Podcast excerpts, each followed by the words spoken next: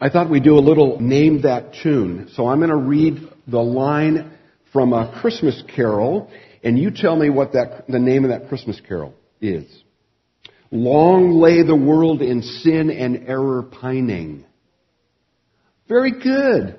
Oh, holy night. And I think we're going to sing that later this morning. Perfect. We didn't plan that. That's, that's a Holy Spirit thing. There's a great line in that, in that same stanza later on. It says, a thrill of hope. The weary world rejoices for yonder breaks a new and glorious morn. How about, how about this one? The silent stars go by, yet in thy dark streets shineth. O little town of Bethlehem, absolutely. Two lines later it says, the everlasting light, the hopes and fears of all the years are met in thee tonight. One final one. How about dashing through the snow? Jingle bells, yeah.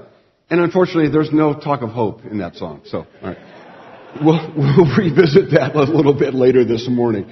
We, we hope, we hope that Christmas is true. And if, if the world around us, even here in the Pacific Northwest, in the land of nones, N-O-N-E-S, right, in Portland and surrounding areas, if everyone around us is really honest with themselves, they want it, they want this to be real too.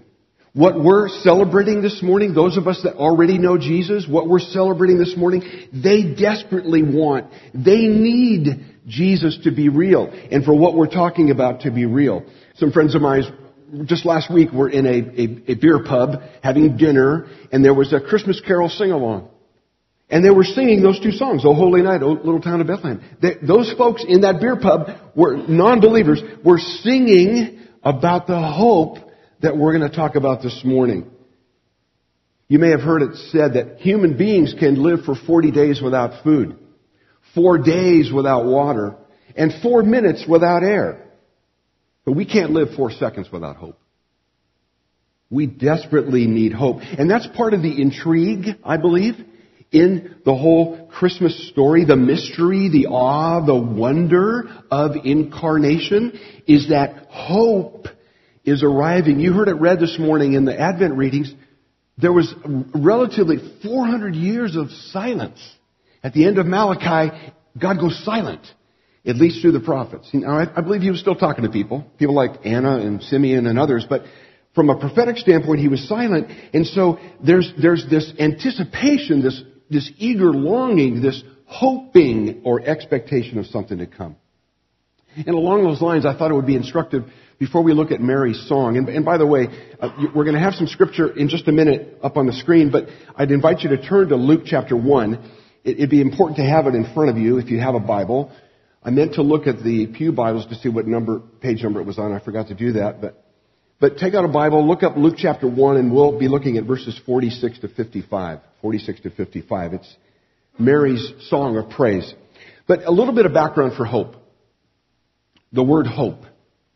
In your English Bible, the word hope does not occur until the book of Ruth. That's quite a ways in the Bible. And it occurs when Naomi is talking to her daughters-in-law who they've all lost their husbands. And she's urging them to stay in their land as she goes back to her land. And she says, if I had hope of having a husband again, it would still take so many years. She uses that word hope. That's the first time. However, well, here's what's fascinating. And I want you to just kind of grab a hold of this and then you can do some study on your own. But the Hebrew root word for that word hope actually does occur earlier in the book of Joshua, chapter 2. It occurs two times. It occurs when the two spies are having a conversation with Rahab. You remember Rahab? the prostitute who lived on the wall of Jericho. Remember, she protects them and then she lets them go, releases them. And you remember how she releases them, how she lets them go off the wall? Do you remember? A scarlet cord or rope. That's the root word for hope. Tikva. That scarlet rope, that scarlet cord is later translated as hope. Isn't that great? Isn't that beautiful? And you know, we've, we've heard in these Advent readings, there is a, there is a scarlet thread, there's a scarlet cord, or there's a scarlet rope that goes all the way through redemption history. From creation, from Adam and Eve, all the way till tomorrow night when we celebrate Christmas Eve, we're going to celebrate in the throne room of, of heaven in Revelation chapter 5. And, and there's this, there's this same thread of hope, the same scarlet cord. Well, after 400 years of, as we said, of prophetic silence, the angel Gabriel suddenly appears earlier in chapter 1 to a priest named Zechariah. And then he appears um, a little bit later in chapter 1 to this very young virgin Mary, and he claims this in verse 37. Nothing is impossible with God. Nothing is impossible with God. Notice in verse 38, if you have your Bible open, it says Mary's response is, Behold, I am the servant, or literally the bondslave of the Lord. Let it be to me according to your word. That's why I love the lyrics of these songs that we sang this morning, because they, they spoke of the word of God and the beauty of God's word and the power of God's word. Mary's understanding of God's promises led her to then sing a song of praise. And it's considered by many to be the most magnificent, magnificent psalm of praise in the entire New Testament. From verses 46 through 55, which we'll look at in, in detail in just a moment. I want us to stop just for a second though. How old do you think Mary was? Someone said 13. I heard 13. Yeah, I, I, I would buy that. if we were, if I was auctioning here, I would take 13. Absolutely. According to Jewish culture and history, she could have been as young as 12. You could be 12 and be, be betrothed to someone else. Now, you may not get married for several years later, but the fact is, we don't know exactly how old she is, but we do know that she's young. And I believe she's in the early part of her teenage years. Yet her, her song here that we're going to look at is filled with scripture quotes and allusions. How is it even possible, right? Those of you that have a 13 year old in your home, or have had a 13 year old, or are about to have a 13 year old in not too many years distant.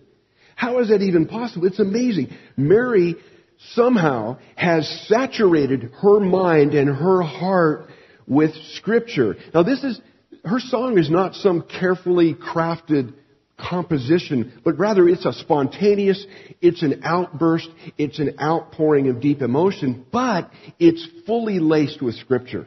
It's amazing. She hid God's word in her heart and then turned it into a song.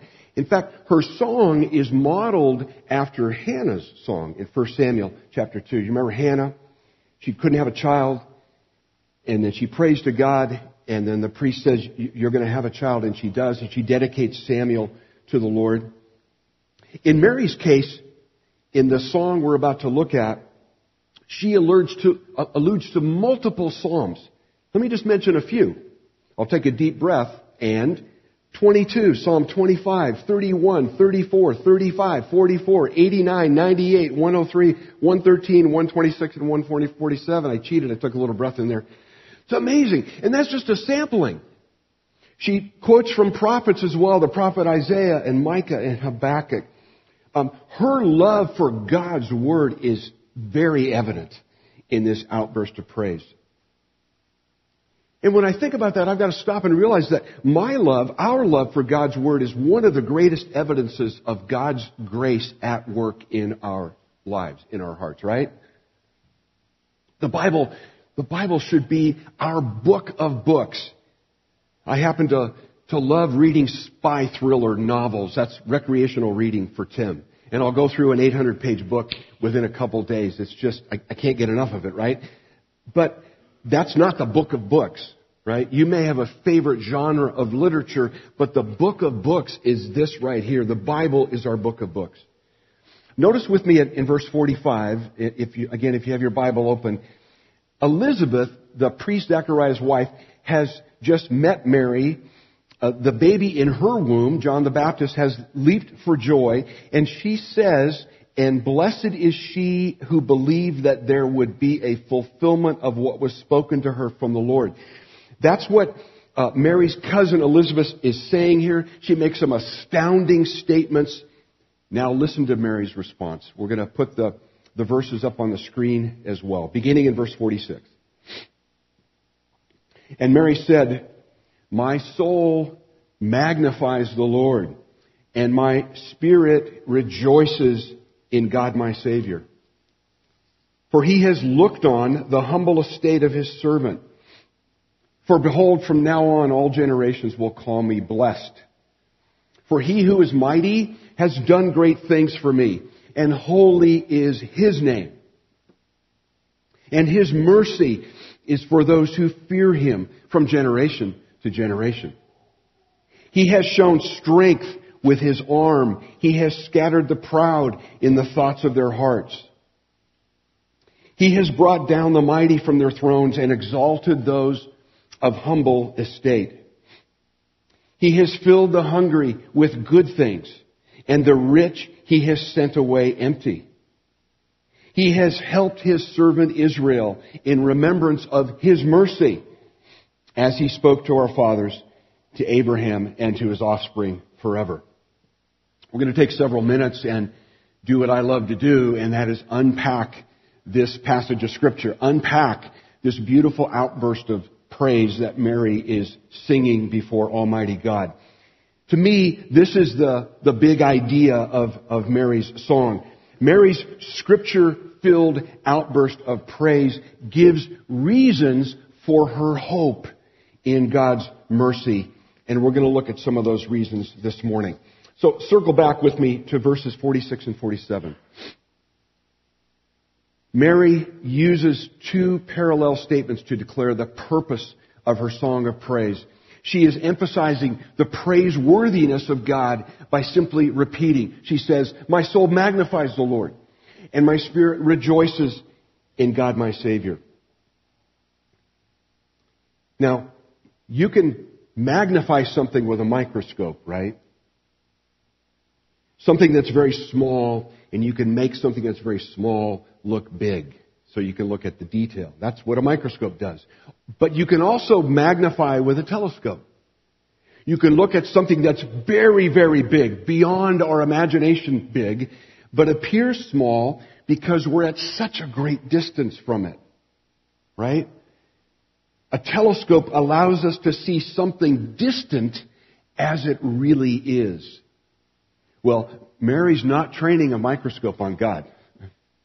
She's training a telescope on God. And she's helping us to see, when she's magnifying God, she's helping us see Him for who He really is. Mary then says in the second part of this verse, to, to, uh, to kind of help understand it, second part of the couplet rather, my spirit rejoices in God my Savior. And this reminds me of uh, the Westminster Shorter Catechism. You say, the what? Right. I'm in a good Baptist church. You probably don't know what that is, right? Well, for five years, Deb and I were in, in the Deep South, and I taught at a Presbyterian college. And so, as the only Baptist on the Bible faculty, I had to figure out what is the Westminster Shorter Catechism, right? Some of you may know that. Anybody in here? Anybody, any Reformed Presbyterians in here? Uh, Baptists? Okay. Jordan, you know all about this then, right? So the very first question that Presbyterians will ask their children in the Westminster Shorter Catechism is, what is the chief end of man? Do you know the answer to that? It is, man's chief end is to glorify God, or in Mary's case, magnify God, and to what? To enjoy Him forever. Do you see it there?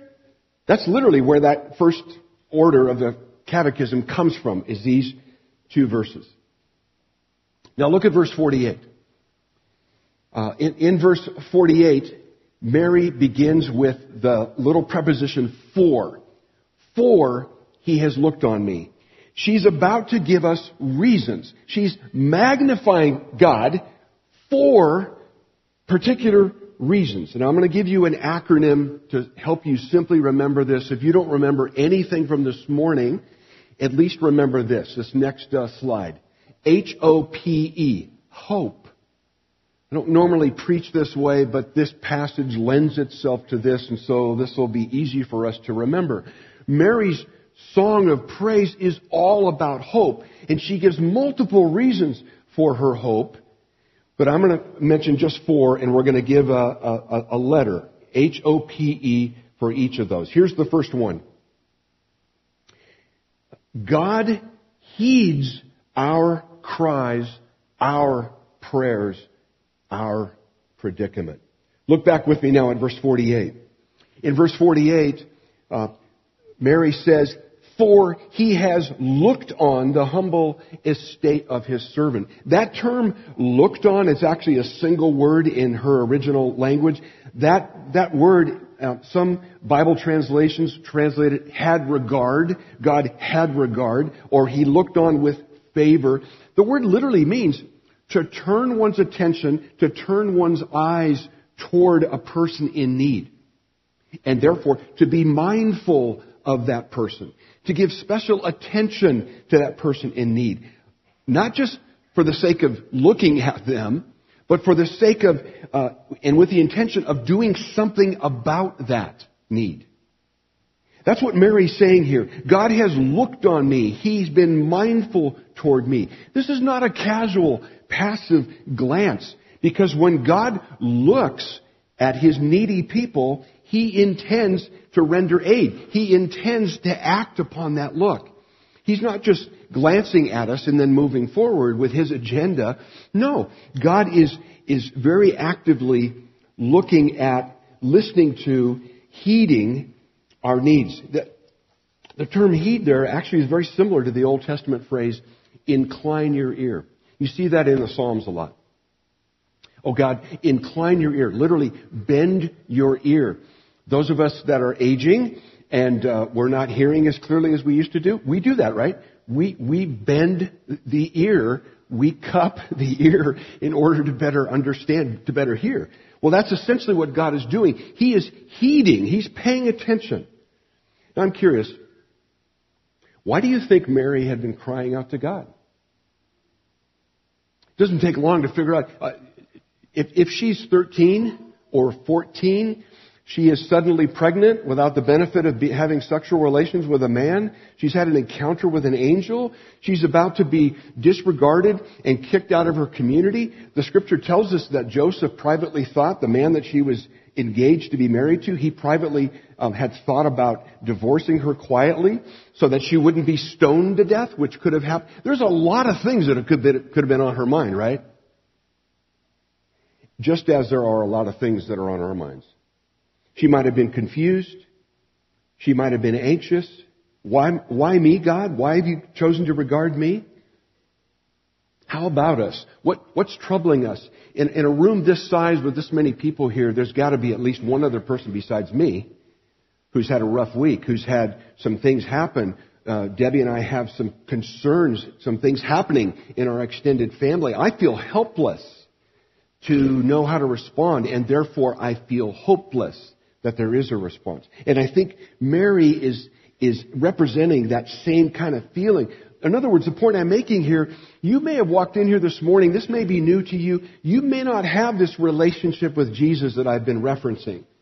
You may feel helpless at this time of the year. A lot of people do. You may therefore feel somewhat hopeless.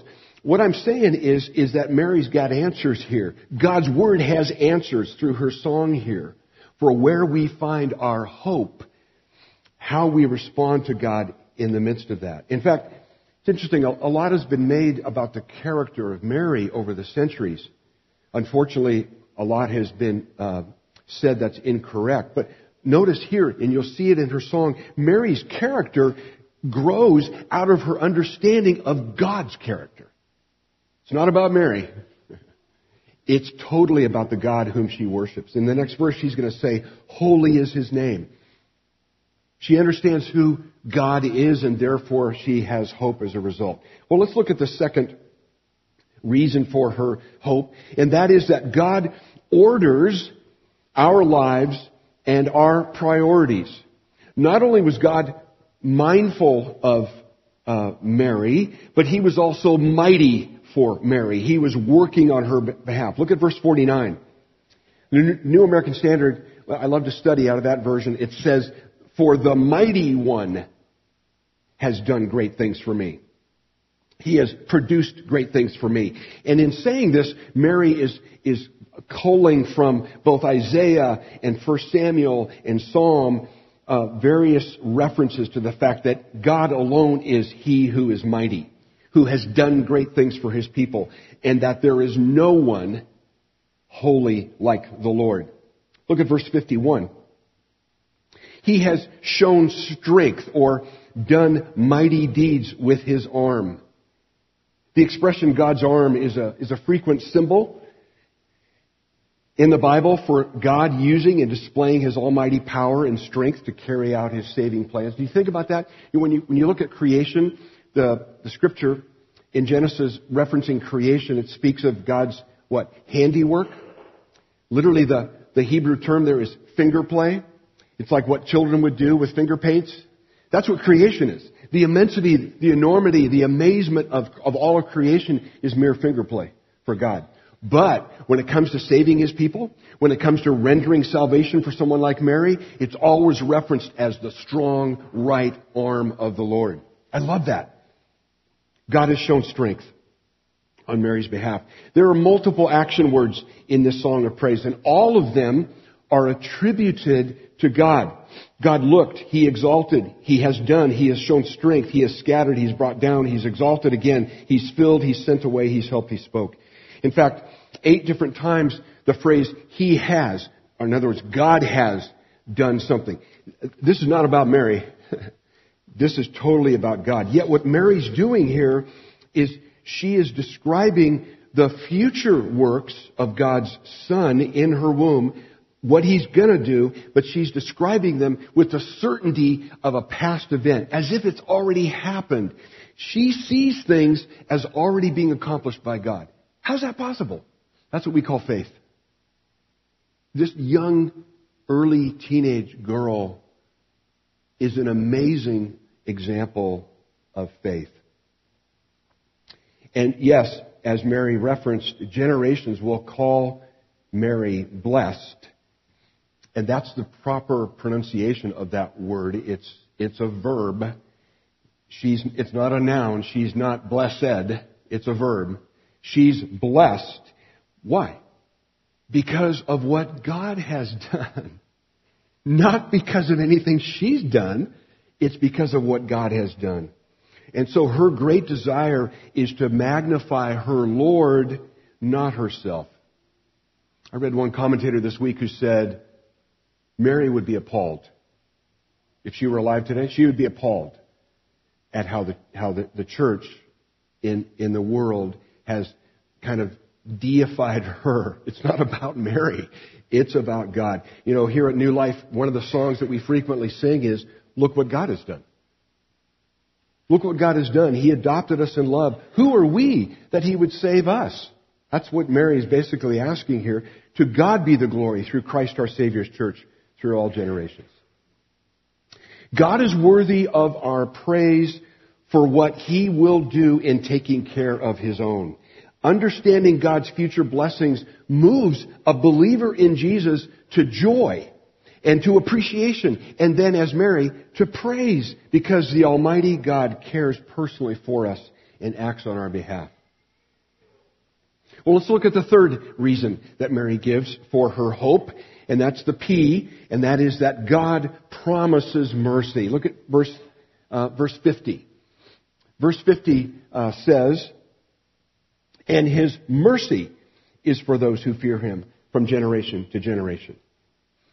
What does that term mercy mean? Well, if you, again, unpack it a little more detail, actually define it clearly, it, mercy speaks of God's kindness or his goodwill towards the miserable and the afflicted.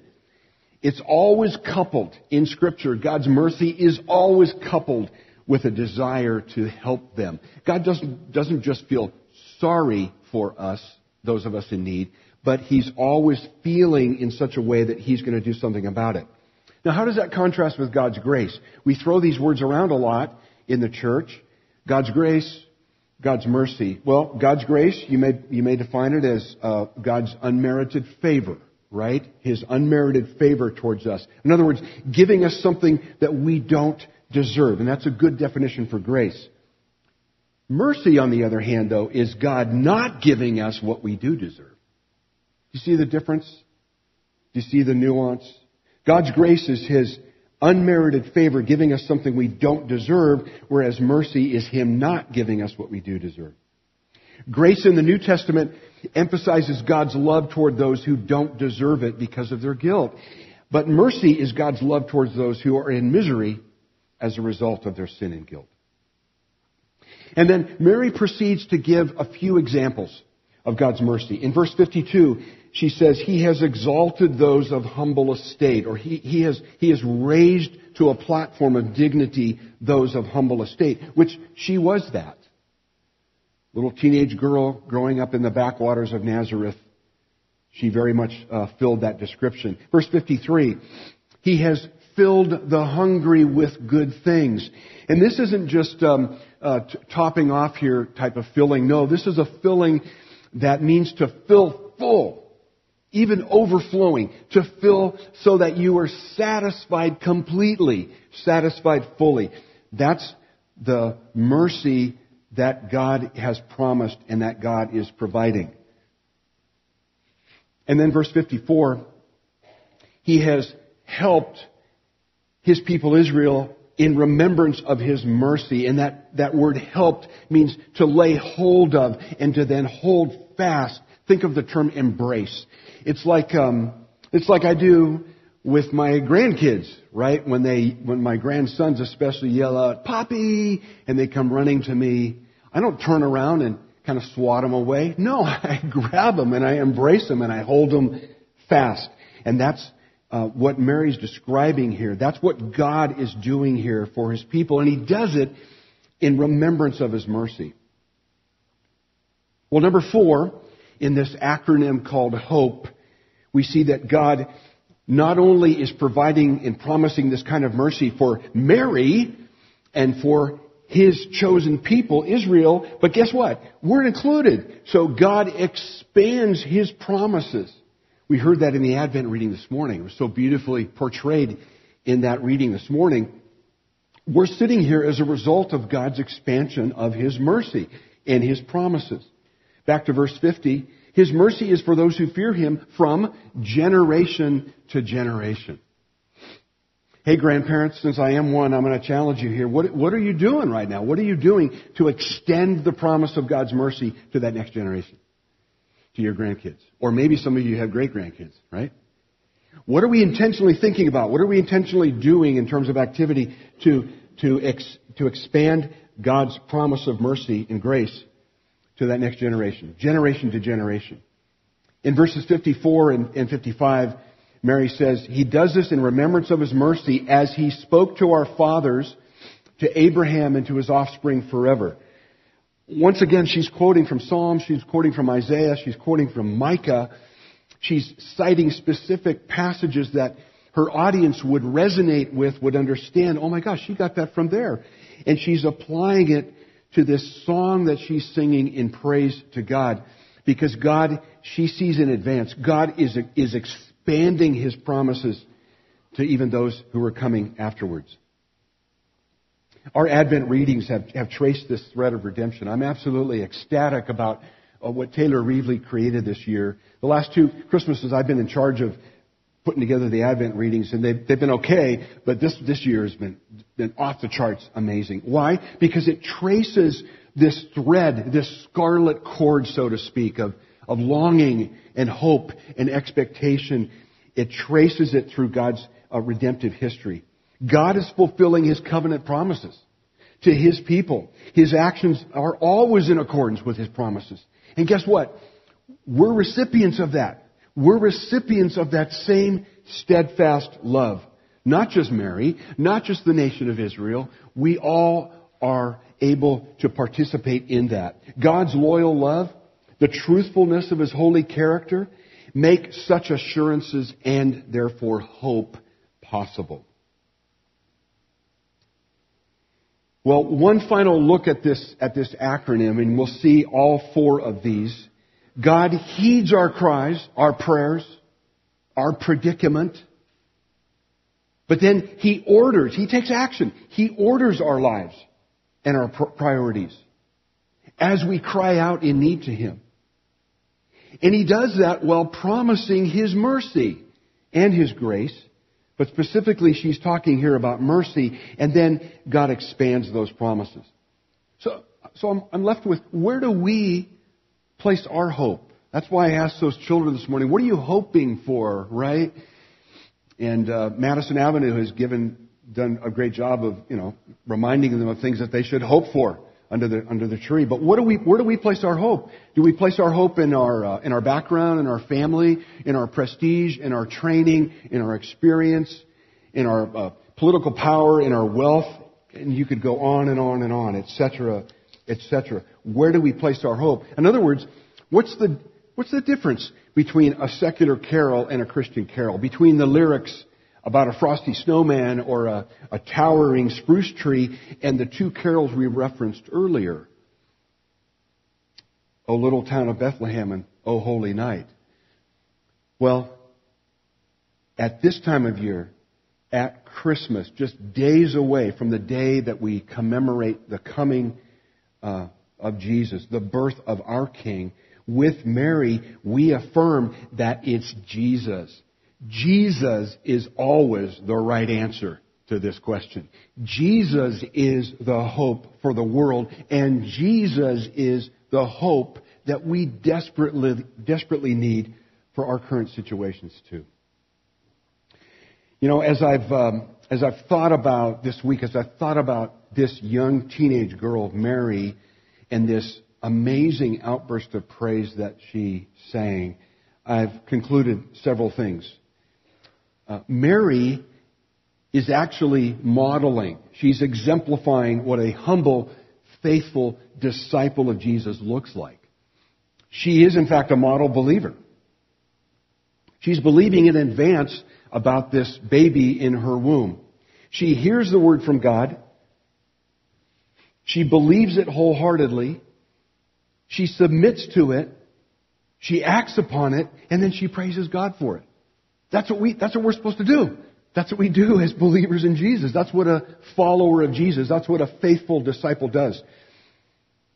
I'd encourage us to saturate our minds and hearts in the Bible daily as well, so that the words and the thoughts of Scripture fill our mouths as naturally as they did Mary's mouth. So in the midst of a, of a, a pressing need where we're calling out for help from God, we can do that with the language of Scripture. Biblical hope is a state of anticipation, but it's based on God's character and His faithful actions. It's not a blind hope like, oh my gosh, I really hope this is going to happen. No, it's based on the truth of who God is, not on our current circumstances. So when we feel helpless, and brothers and sisters, I have felt helpless this week. When we have that feeling, we don't turn to that. We don't turn to our circumstances. Instead, we entrust that God's future is going to be better than what we currently are experiencing in the present. So we can join the psalmist David in proclaiming, And now, O Lord, for what do I wait? My hope is in you. Psalm 39, 7. The God who was for Mary is the God who is for us. The God who is working in her life is the God who is working in our lives. He's, he's hovering, you could say, over the chaos of our lives, but He's creating us anew. He is not a God at a distance. He is God with us. He is Emmanuel, right here with us. Mary's God is our God. Mary's song is our song. And in Jesus Christ, we sing a similar song of praise. Let's pray. Oh, Lord, Heavenly Father, thank you for the clear truth of your word as expressed in this song by this young teenager, Mary. We thank you that even though these words were written, inspired by your Holy Spirit and written thousands of years ago, they still ring true today. They make sense. It's something we can sink our teeth into, something we can hang on to the truth of the hope we have in you. So Lord, as we continue to worship you this morning, as we continue to uh, celebrate the birth of Jesus this week, may we do this, Father, with a renewed biblical sense of hope as a result of the lyrics of this song penned by, by Mary so many years ago. Again, Lord, we ask that you would glorify yourself through us as we entrust our lives to you. And Lord, for those that are here this morning that this may be new, I pray that you would work in their hearts, that you would speak clearly to their minds and hearts. Lord, that they would relinquish control of their lives to you, just as Mary did, and would say the same Lord, do it unto me as you would have it done. Lord, we pray that you would uh, do a work of grace, a work of mercy in all of our lives that would bring glory to your name. And we pray this in the powerful name of Jesus. Amen.